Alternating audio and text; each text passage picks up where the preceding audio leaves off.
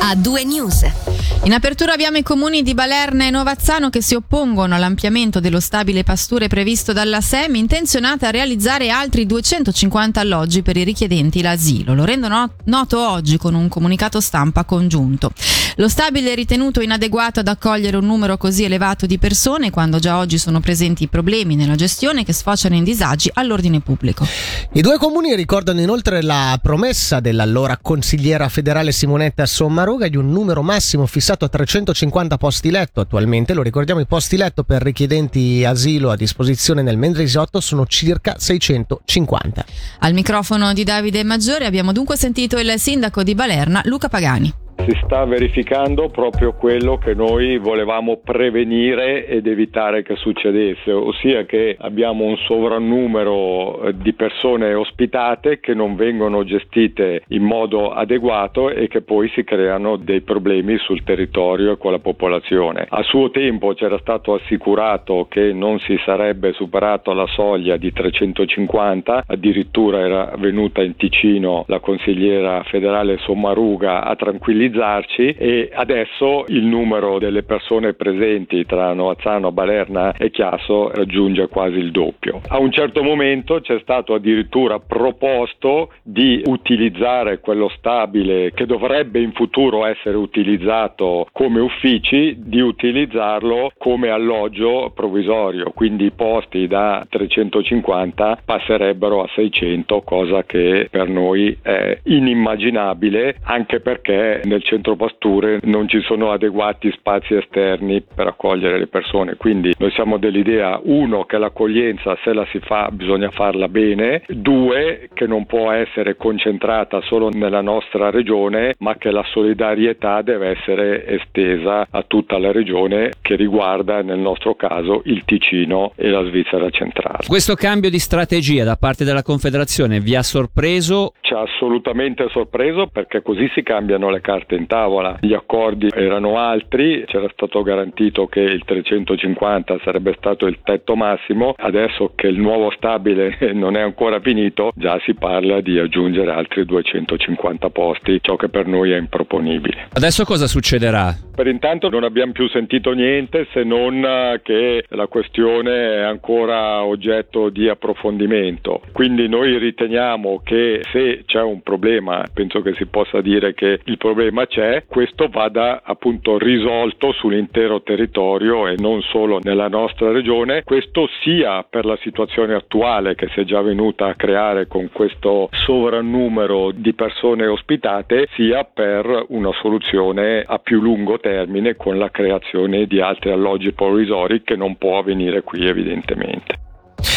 Tentano di rapinare un distributore di benzina, ma dopo una colluttazione con una delle commesse fuggono a mani vuote. È successo oggi poco dopo le 13.15 in via del Breggia a Vacallo in un distributore di benzina con annesso negozio. Come ha riferito la polizia cantonale, due uomini si sono introdotti nel negozio con un casco in testa e hanno minacciato le due commesse. Una delle due però ha reagito e dopo appunto una collutazione ai due ladri non è restato altro che fuggire a mani vuote in direzione dell'Italia. Le ricerche dei due uomini sono al momento senza esito. Per quanto riguarda la donna è stata visitata dai sanitari ma non ha riportato ferite. Si cercano però eventuali testimoni che possono contattare la polizia cantonale allo 0848 25 55 55. 5.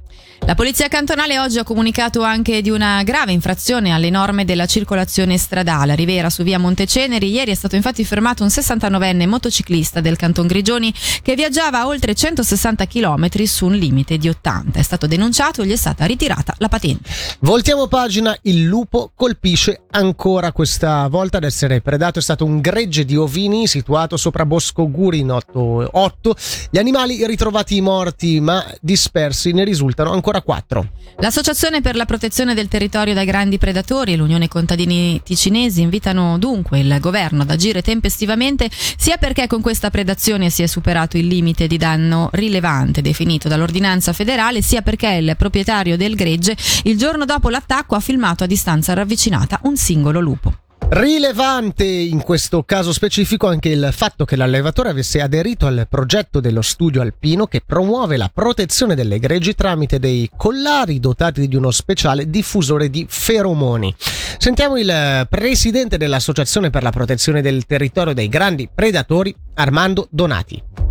Una predazione è sempre un momento eh, difficile per gli allevatori. Qui forse ancora di più perché i capi predati sono tanti e perché l'allevatore è un tipo che in passato e ancora adesso si è impegnato per cercare di mettere in atto misure di protezione dove è possibile evidentemente e senza nuocere al benessere degli animali. Questo allevatore appunto ha aderito a questo progetto che si chiama Studio Alpino e che eh, utilizza questi mh, collari con dei feromoni dissuasori. Non si è dimostrato inefficace del tutto, forse va un po' adattato perché solo la metà degli animali eh, aveva questo collare, quelli che sono stati predati non l'avevano. Qui bisogna dire che è uno studio che inizia soltanto quest'anno, è stato testato eh, già in Austria l'anno scorso, però naturalmente non sappiamo esattamente gli esiti di quell'esperimento in Austria. Qui in Ticino è il primo anno che lo studio alpino lo testa, per cui è evidente che bisogna fare degli adattamenti e ci sono delle ipotesi che dovranno essere modificate e adattate.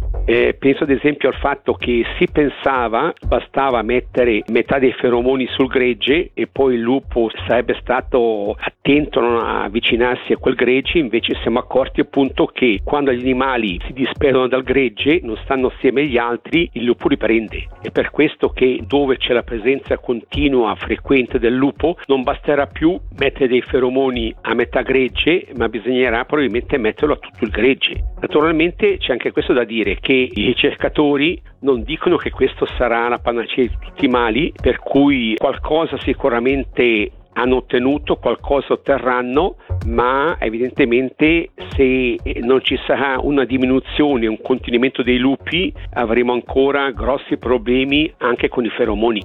Lasciamo il lupo e cambiamo decisamente tema, parliamo dell'Ambrì, non tanto per il lato sportivo quanto per quello finanziario. L'Assemblea ordinaria ha infatti approvato i conti che per la prima volta nella storia presentano un utile netto. La cifra in nero è di 222 mila franchi a fronte di un utile operativo di oltre 600 mila franchi. Una situazione innegabilmente più positiva rispetto al passato, anche se il club ha sottolineato la necessità di far fronte a debiti dettati dall'investimento per la Gottardo Arena e anche per la restituzione dei prestiti Covid. Ne parleremo diffusamente nella seconda ora di A2 News con il presidente dell'Ambri, Filippo Lombardi, che ai nostri microfoni si è espresso pure sulla decisione di aumentare i prezzi per i tifosi bianco-blu. Generiamo grazie alla nuova struttura che abbiamo, nuovi introiti, il gruppo nel suo insieme consolidato raggiunge i 21 milioni tra, di costi e di ricavi, eh, però eh, questo equilibrio che abbiamo trovato adesso deve essere consolidato nel tempo e, ripeto, deve permetterci di far fronte anche agli impegni e ai debiti che abbiamo per quanto ci è stato messo a disposizione negli anni precedenti. Quindi resteremo estremamente vigili sul lato delle finanze, questo comprende anche qualche volta delle decisioni impopolari come quello di dover aumentare l'una o l'altra cosa, ma quello che abbiamo conosciuto quest'anno, nella forma in cui l'abbiamo conosciuto quest'anno come aumento di tessere di biglietti, non si ripeterà, questo l'ho promesso ieri sera in assemblea. Infine una notizia che farà piacere a chi ha intenzione di festeggiare la festa nazionale in occasione della prossima festa appunto del primo di agosto. Durante le notti di lunedì 31 luglio e martedì 1 agosto tutti gli esercizi pubblici di Lugano potranno rimanere aperti fino alle 3 di notte. Decisione analoga per la sola notte del primo di agosto anche per la città di Locarno dove però rimane in vigore l'obbligo di spegnere la musica a mezzanotte. Per l'attualità regionale per il momento è tutto, ora la musica Alvaro Soler con Sofia. A due news. Senti come suona il ritmo delle notizie su Radio TC.